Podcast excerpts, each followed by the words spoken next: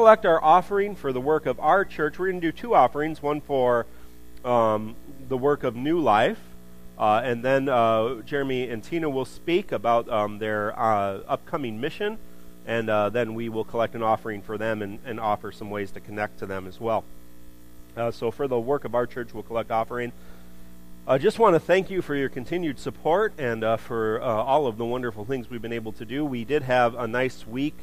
Um, I, I, only heard part of what Jeff was saying, but we did. We were able to connect with four families and help them uh, through the Paper Angel Closet this week. Uh, this coming week, we have a young pair of siblings, I think 16 and 17 year old, uh, who are homeless, who we will be um, connecting to and offering um, use of our Paper Angel Closet to. So that's on Monday. Uh, we will get them what they need. So uh, we want to continue to spread the word about that, um, spread uh, the connection about that, get people in your life connected to that. Um, uh, allow just wonderful opportunities to happen because of that ministry, and and uh, be open to other ways that we can um, we can reach out to that homeless student community here in Winnebago and Boone County. Well, this time I want to welcome um, Jeremy and Tina Skinner. Thank you. And uh, they're going to talk a little bit about themselves and their mission. And so, welcome. It's a pleasure to have both of you guys. All right. Thank you so much, Pastor Plus Mark. one. Uh, yeah, plus one. So, uh, my name is Jeremy. This is my wife Tina, and our beautiful daughter Amelia. She is almost six months old now, so she's awesome. She's brought so much joy to our family and our lives, and she's wearing her little uh, Valentine's uh, sweater dress thing today. So, yeah, she's so cute. So, um, so hey, I, I, always joke about this, but it, it's so true. Hey, if, if you have no other reason to come to our table and say hello to us, just come by and see Amelia. That's totally fine. We don't mind at all. Um, but no, uh, we are new missionaries to Indonesia. Um, we always felt called to missions, but when we heard about the need in Indonesia, uh, it really just blew our minds um, what, what's going on there. And uh, what we want to do actually first is we want to share a video uh, just to give you a really good glimpse at what's going on in Indonesia. Uh, what we'll be doing is we'll be working with a family uh, there uh, who's been there for about six years. Jamie and Tasha Kemp are missionaries. They're actually from Naperville, which is, which is awesome. We were able to meet them before they went back for the term that they're in now. Um, but uh, we will be working with them in a town called Jogjakarta, and we'll share a little bit more about that. But uh, this video is actually from Jamie Kemp, and so you'll hear from him, and you'll also hear from uh, another guy named Jeff Hartensveld. Uh, Jeff was a missionary in Indonesia for 23 years, so uh, you'll get a great glimpse of what's going on there. So go ahead and check out this video.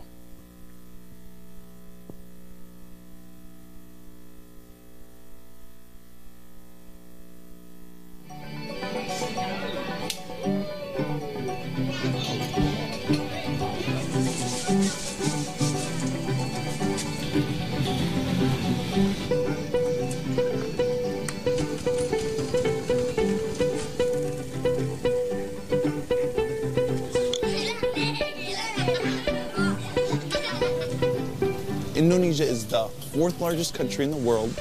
Uh, everybody seems to know about China, India, and the United States, but number four in population is Indonesia with uh, a quarter of a billion people, 250 million people. And it's the largest Muslim country in the world with over 200 million Muslims living here.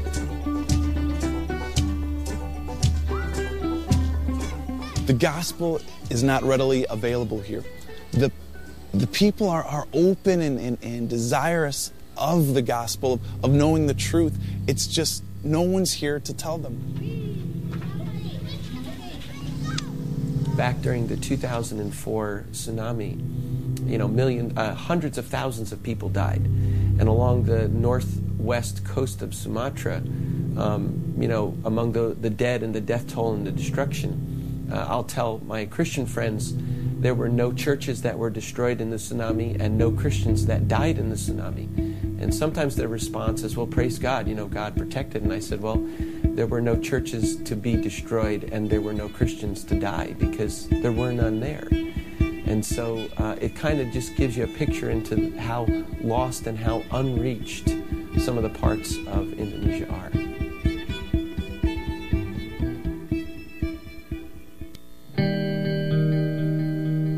God is in this thing.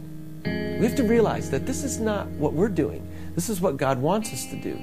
And so, um, God creates divine appointments and opportunities and places where we can insert believers into communities and places, and they can begin to then share the gospel with people. We need more people to adopt unreached people groups. It's almost insane for me to think that the five million bond are only my responsibility. I think that some participation in the Great Commission, you know, even if you can't go, maybe it's as you choose to spend your missions dollars. I think everybody will, you know, participates financially on some level. Where are you participating? Are you looking for these strategic places? Even in prayer, are you praying that this that this will come to completion?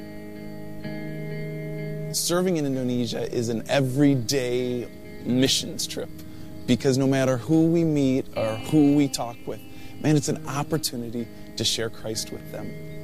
And so I think that's what makes Indonesia most unique is that the needs are all around us, and what may seem like uh, uh, great difficulties are actually our, our greatest opportunities.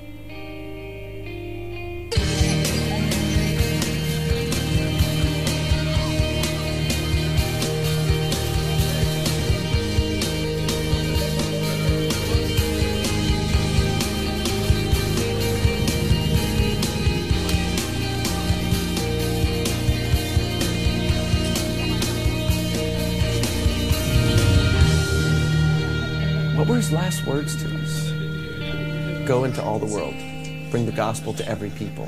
What could be more meaningful than participating in the very final command of the Lord Jesus Christ to his believers?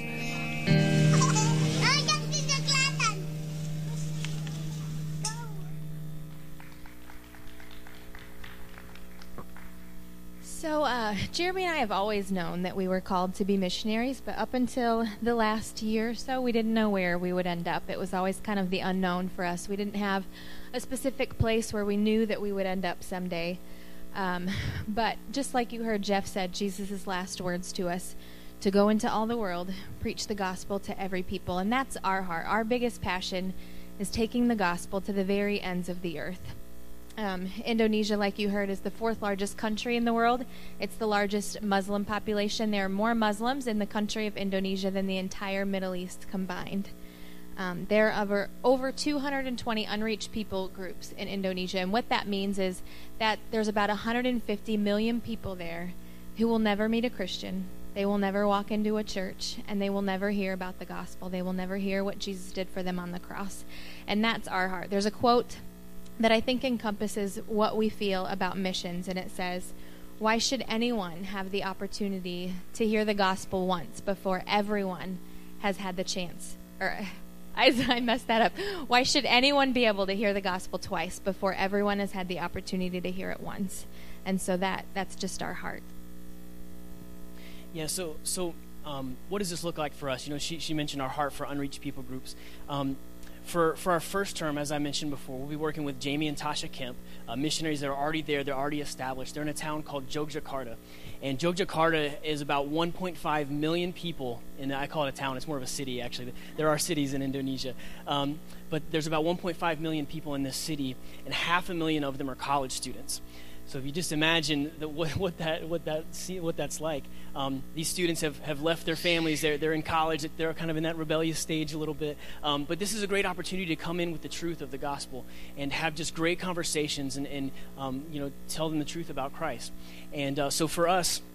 Um, what we'll be doing is we'll be we'll be uh, supporting that ministry there with Jamie and Tasha Kemp. Uh, we'll be jumping in. We'll be learning the culture, learning the language, um, and then also uh, building relationships. Ultimately, our goal is to be able to get the gospel into these unre- unreached people groups, to these people that will never otherwise never hear it. And so, um, when the, the most amazing thing about what we get to do here with Jamie and Tasha is these students that we're connecting with after they after they graduate from college, they're going to be going home all over Indonesia. And so we're going to have relationships and connections all over Indonesia from these relationships that we build here. Um, and this will give us opportunities uh, to find who the Lord would bring in and train up as pastors to plant churches and to train up other Indonesians to, to, to be pastors and plant churches. And that's how we get the gospel to these people. You know, look at me. I can't just walk in and start preaching the gospel in, in Indonesia, right, in these, among these unreached people groups. So um, that's really the work that God has called us to do. Um, Romans 10, 14, and 15 says, How will they believe on whom they have not heard? And how will they hear without a preacher? And how will they preach unless they are sent? Um, God has called us to go to Indonesia. Um, you heard Jeff kind of mention we're all we're all called to be a part of the Great Commission in some respect, right? You know, we're called to go, but but we have to be sent. And so, you know, we believe um, that, that those that support us are just as much a part of our ministry as we are. You know, we, we say our ministry, but it's God's ministry.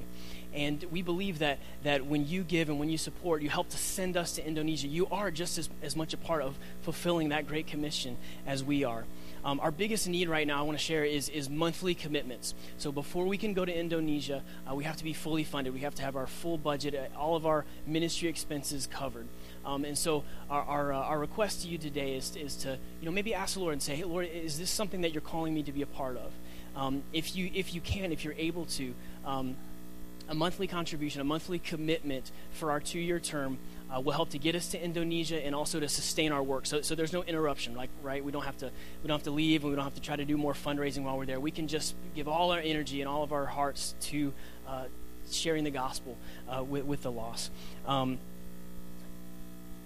um, so, so uh, yeah, if you'd like to make a monthly commitment, you can talk to us afterward um, at the table in the back. We'll, we'll be able to share kind of how that works and that process works. Uh, I know, I know, Pastor Mark has mentioned you guys will do a, a free will offering after this, and we, we want to say thank you so much uh, for helping to send us to Indonesia. If you can't partner with us monthly, anything that you can do, um, really, it, it, makes a huge difference, um, um, more than you know. And, and, and, on top of that, your prayers. We need your prayers. Um, I've, we, I've heard, I heard missionaries say that to me my whole life growing up, and I always thought, oh, you really just want my money. No, I have a little five month old girl here, almost six months old, and we're going to Indonesia. What are we doing, right? Uh, so we covet your prayers. We really do. Your prayers can change the world, and we believe that. Um, so we just want to say thank you so much uh, for the opportunity to share with you guys today. Hopefully, we've opened your eyes a little bit to what's going on around the world. And um, if you're able to support us, thank you so, so much uh, for helping to send us to Indonesia. God bless you guys.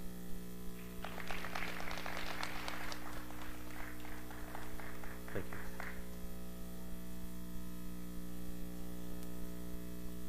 Jesus said, Go and make disciples of all nations, not just the United States. And it's hard to believe that after 2,000 years we have not covered the ground, but we haven't.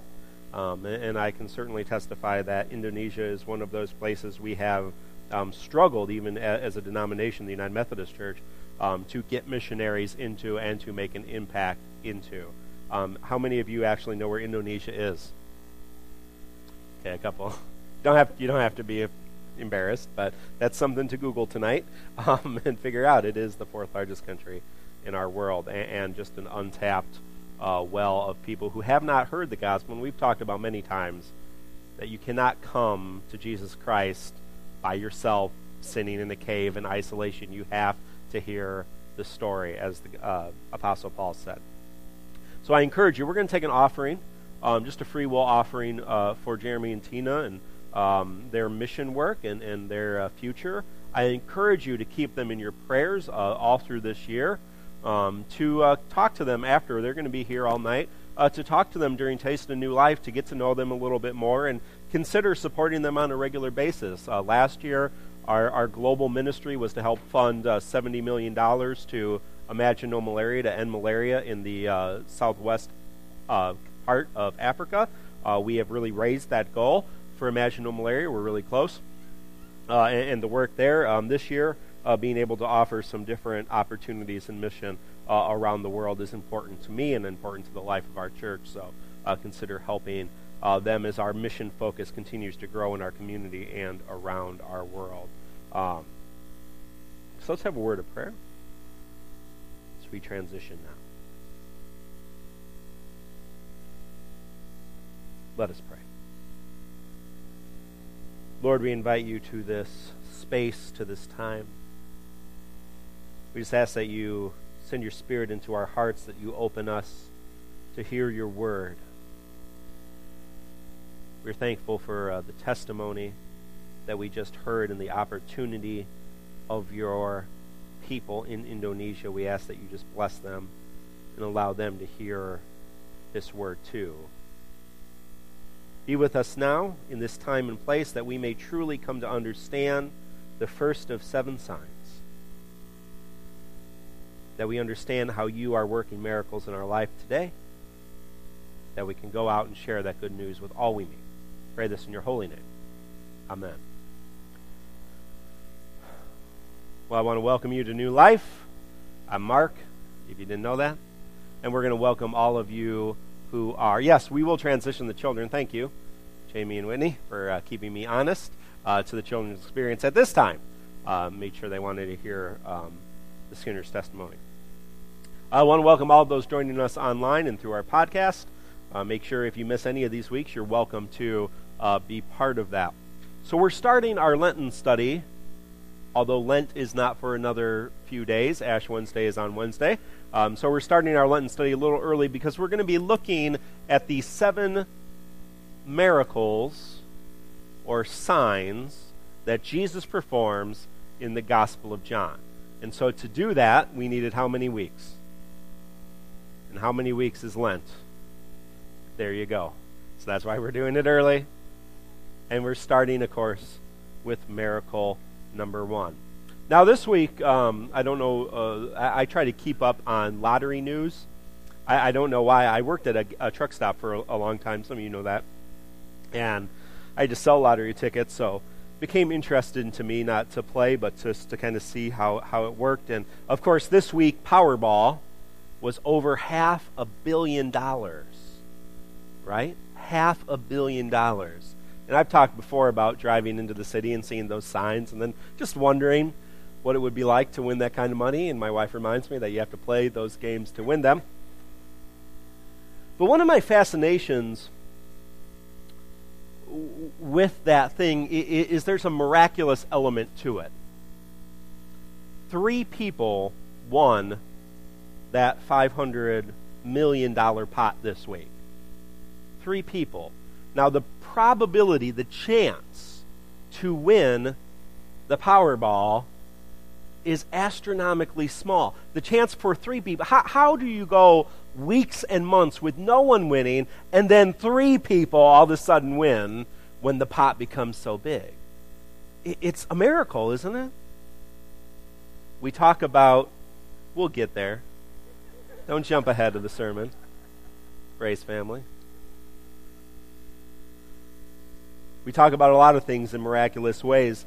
The miracle of life Life is a miracle. If you think about the number of people on the planet, the billions of people on the planet, that any two people got together, and then if we talk about on a, on a, a, a cell level, all of the eggs and sperm that each two of those people have available, that each one of us comprises not only of two people, but the cellular component is miraculous. The, the reality that each one of us is sitting here tonight is miraculous. But it's really all about probability, winning the lottery and, and human life. It's really all about probability. That one sperm, that one egg, those six numbers. I'm not very good with that. I think six numbers. It's all about probability, it's chance. And the smaller the chance, the more miraculous it seems. But it's still a chance. It's still based in the laws of reality. So we see things, and we talk about things that are wonderful and, and even predictable, like the sun setting, or, or thinking about the fact that the earth is spinning thousands of miles an hour right now, and we're all just standing around. All of those seem, things seem miraculous, but they are within the bounds of the natural laws. They are explainable. The difference between probability and miracles is miracles are not. There's no way to explain them. They are miraculous. And so, as we think over the next seven weeks about miracles, I want to move away from how we talk about miracles. Because, yes, a beautiful sunrise, that's a beautiful miracle. And human life is a beautiful miracle. But let's not dampen what a miracle is.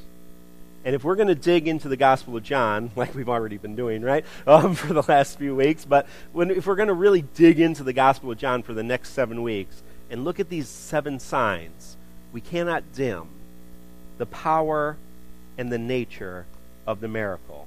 So let's start with miracle number one. On the third day, this is John chapter 2. you have something to add? Youngest child?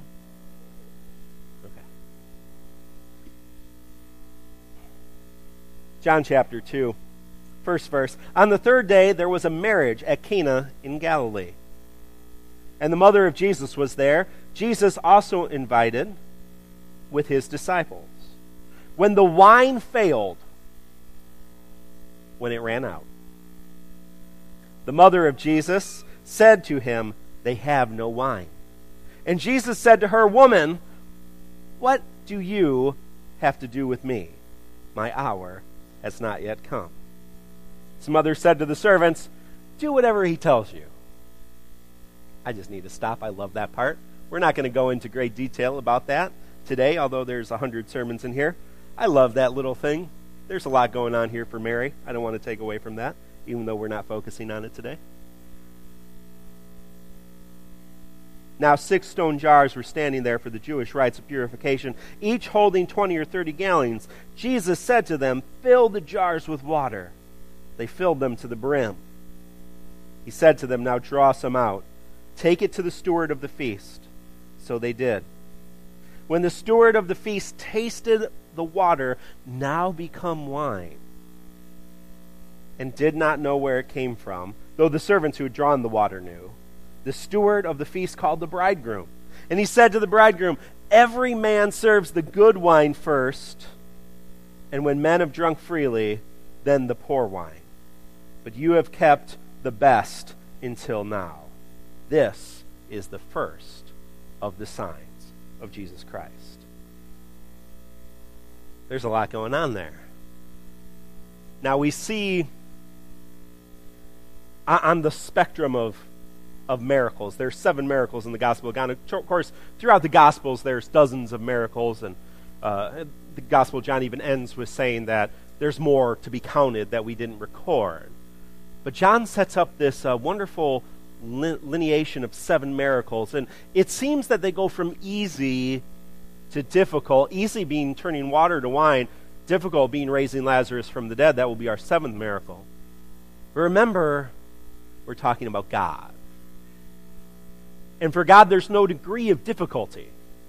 Turning water into wine is just as easy or difficult as raising someone from the dead. So each one of these miracles is exceptionally important. And this one is so often overlooked. But it is the first. And it has something very important, not only to tell people in the day, but to teach us. So we need to start with what's happening in the story. And to do that, we need to know a little bit more about weddings in the ancient Near East. Wedding celebrations were a wondrous event. They are sometimes. Today, depends. I've been to some good ones and some bad ones. But in a land and a time where poverty ruled, a wedding celebration was a time of joy, a time of celebration. And the wedding celebration lasted an entire week.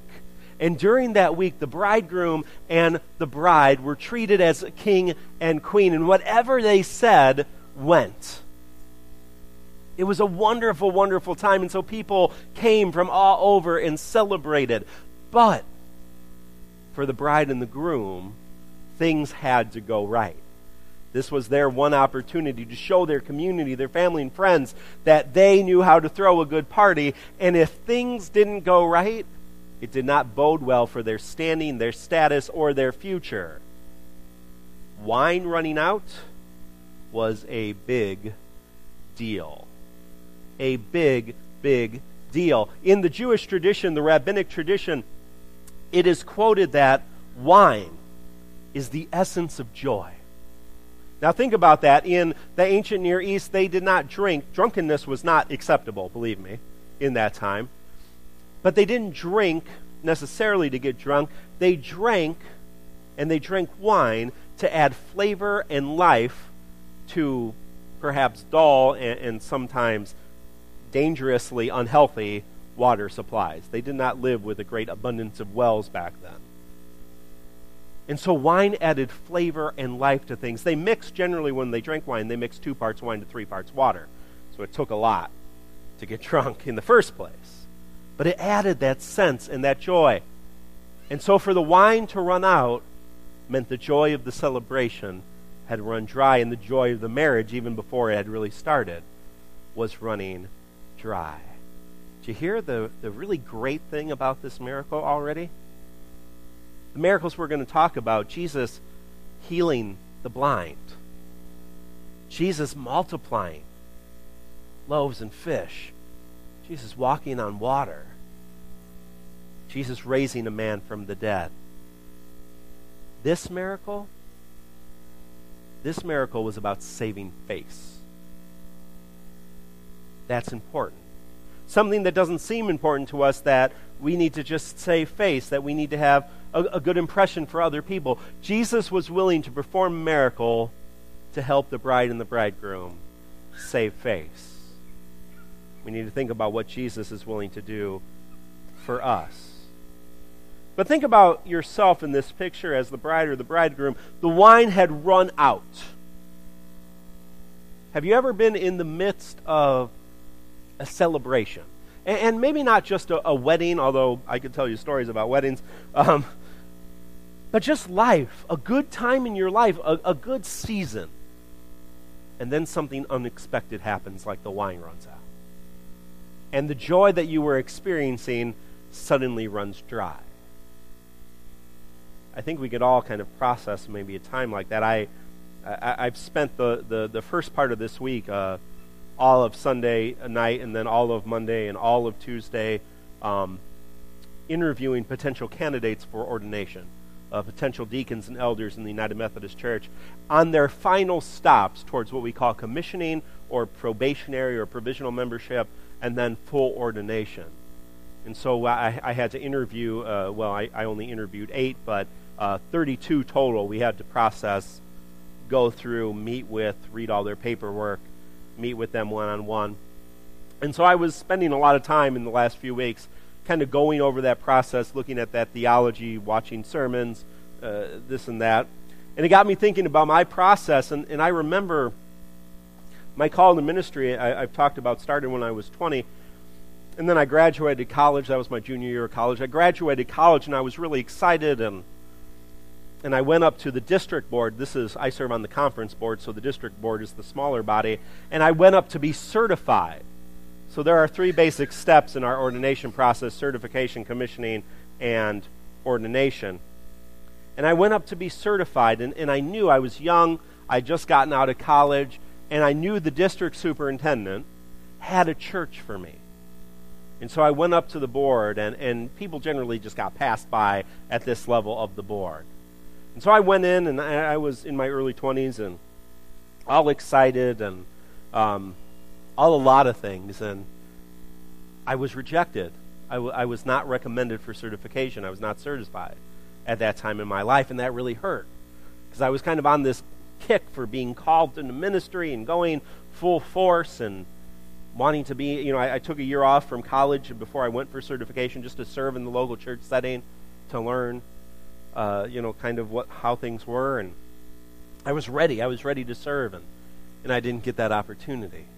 So I was kind of heartbroken. I was experiencing so much joy from the time I had accepted Jesus Christ as my Lord and Savior to the time that I had gone into that room with that group of people on the DeKalb district. Not naming any names. No, that's my home district. I love all those people. And that joy kind of ran out. And it was tough. I started seminary, kind of unsure whether I, I was being called or not. I went and worked as a chaplain for six months, and I worked at my home church for, for a year before I was eventually certified and then appointed to Maple Park. So I bet you can think of those times, those opportunities, those seasons even, when everything is going so well and then suddenly everything just stops. Everything just dries up. The wine is gone. It fails. I love that. I know some people where that language uh, was a little strange, but I, I kind of like that, that language that the wine fails. How many times does joy fail in our seasons? And so we go back to that wedding. And this is what Jesus does, and it's wonderful. He helps them save face, but he does so much more than that. Jesus takes, after this little exchange with his mother, which I could, that's about 30, 40 minutes I could go into, just that exchange. It's wonderful. And, and we'll talk about that at Forum, I think, this week too, probably. But six basins, six jars, 30, 40 gallons. You can imagine these are big stone jars. It, it, these, these were filled with water for purification ritual uh, Jewish purification rituals. When you came into the house, you had your feet washed. Remember, it's a sandy desert place. People wore sandals, needed to have your feet washed. Before you ate, you had to wash your hands. That's a good practice today, right? Um, a really good practice 2,000 years ago, and I won't go into why, but you can Google that this week if you want to learn. It's fairly disgusting. But yes, so, so here, here's these six jars and, and John does not throw in things just because he, he's feeling, you know, funny. Oh, well, I guess there was six there. Six is an interesting number, isn't it? In, in Jewish tradition, seven means complete. It means whole. It means perfect. Six means incomplete. Six is the number for humanity. 666 means some other things, right? And that's where that comes from. So Jesus takes these six jars used for purification of water, fills them to the brim so nothing else can happen. There's nothing else going in there but water. And then he says, Draw some out. And he takes it to the steward, and there's wine. And not only is there wine, but there, there's the best wine. Great wine. Now, molecularly, there's some cool things happening here. The molecular process of uh, fermentation, which usually takes years, happened in a second in the sight of God. I think Mark Batterson says, In the face of Jesus, water blushed. I like that.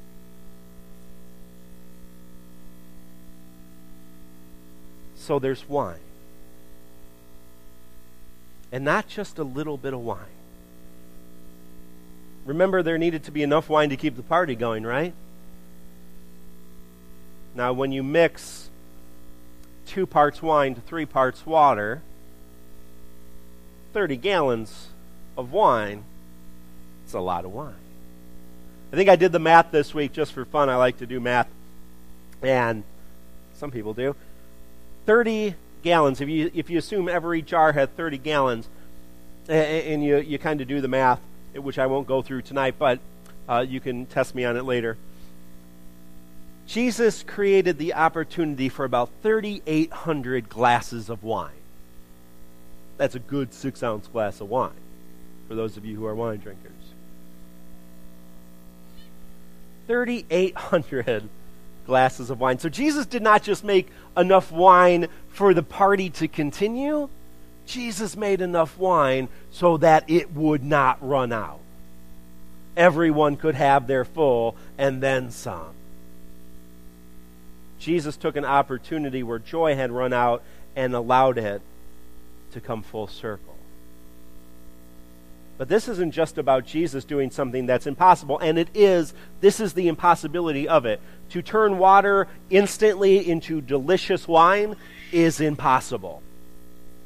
We do not have the molecular science to make fermentation hap- happen instantaneously. Jesus was able to make that process happen instantaneously. That is the miracle. But what was this miracle teaching us? It was certainly teaching us that Jesus is willing to come into the seasons of our life and bring back joy. Not just any joy, but joy that is filled with grace that will never, ever end. Unending. Cups running over. Imagine 3,800 glasses of wine. That's a that's one of those big champagne chandeliers. That would be a lot. Had 3,800, I don't know how big that would be. I didn't do the math for that. Pretty big. Unending joy. Cup of grace overflowing. If Jesus can turn water into wine, what can Jesus do in your life? If Jesus can turn water, and, and look online sometime, I didn't have time to write it all out because I'm not a chemist.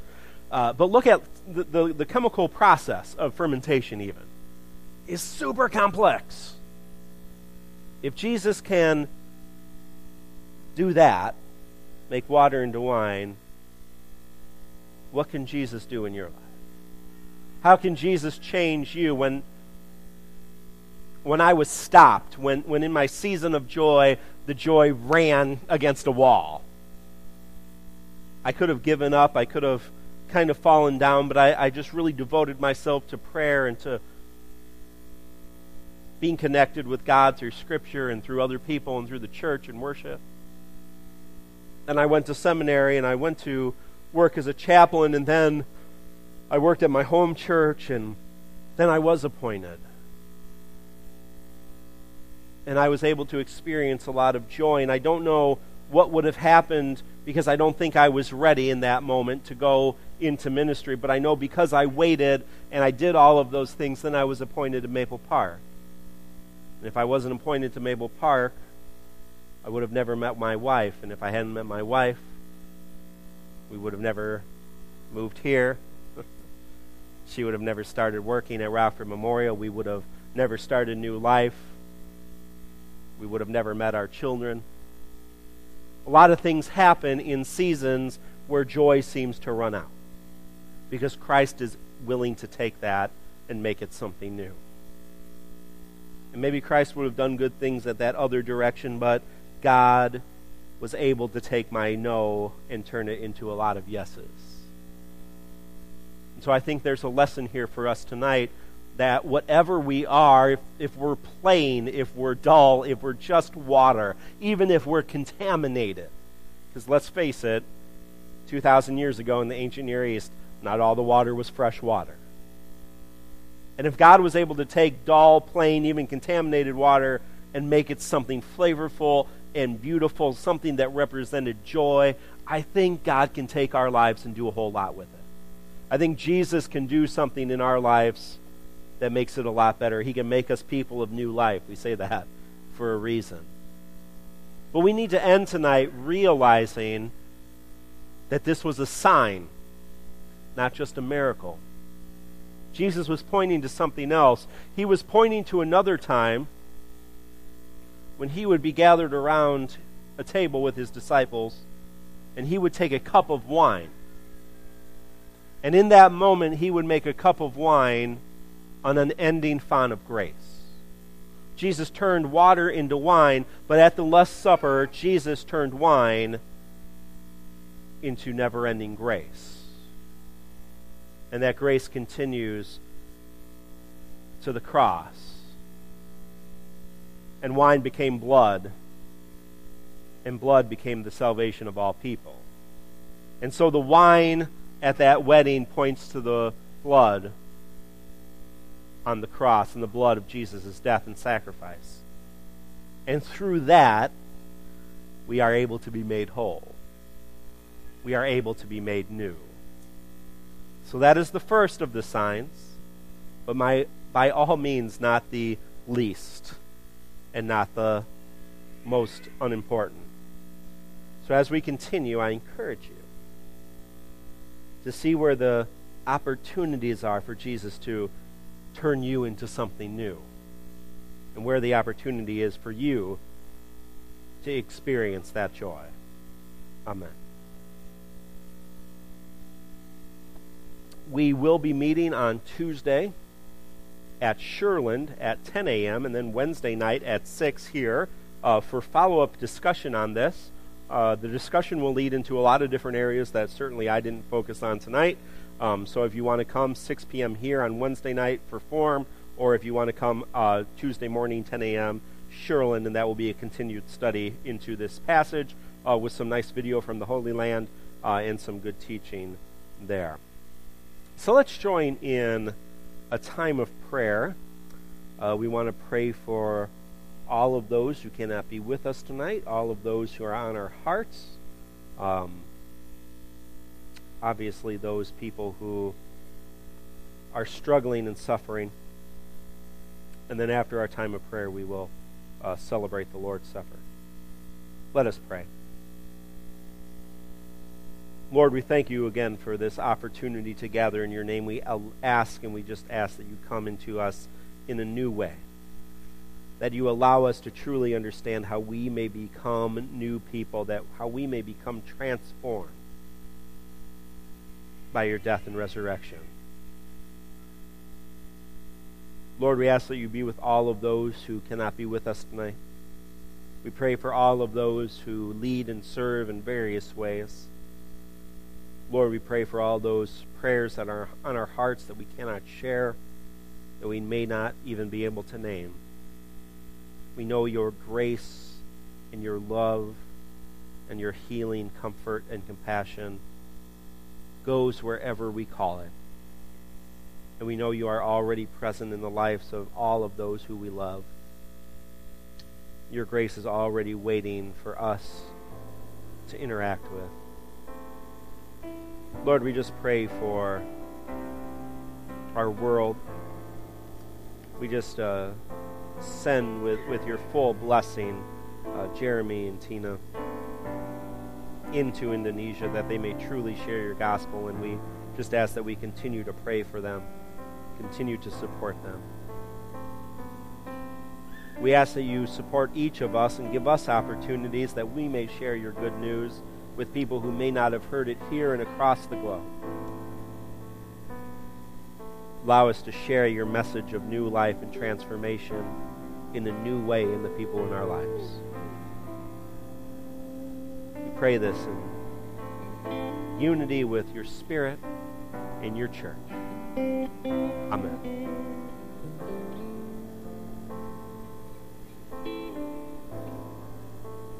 Here at New Life, we practice open table communion, which means you are welcome at this table if you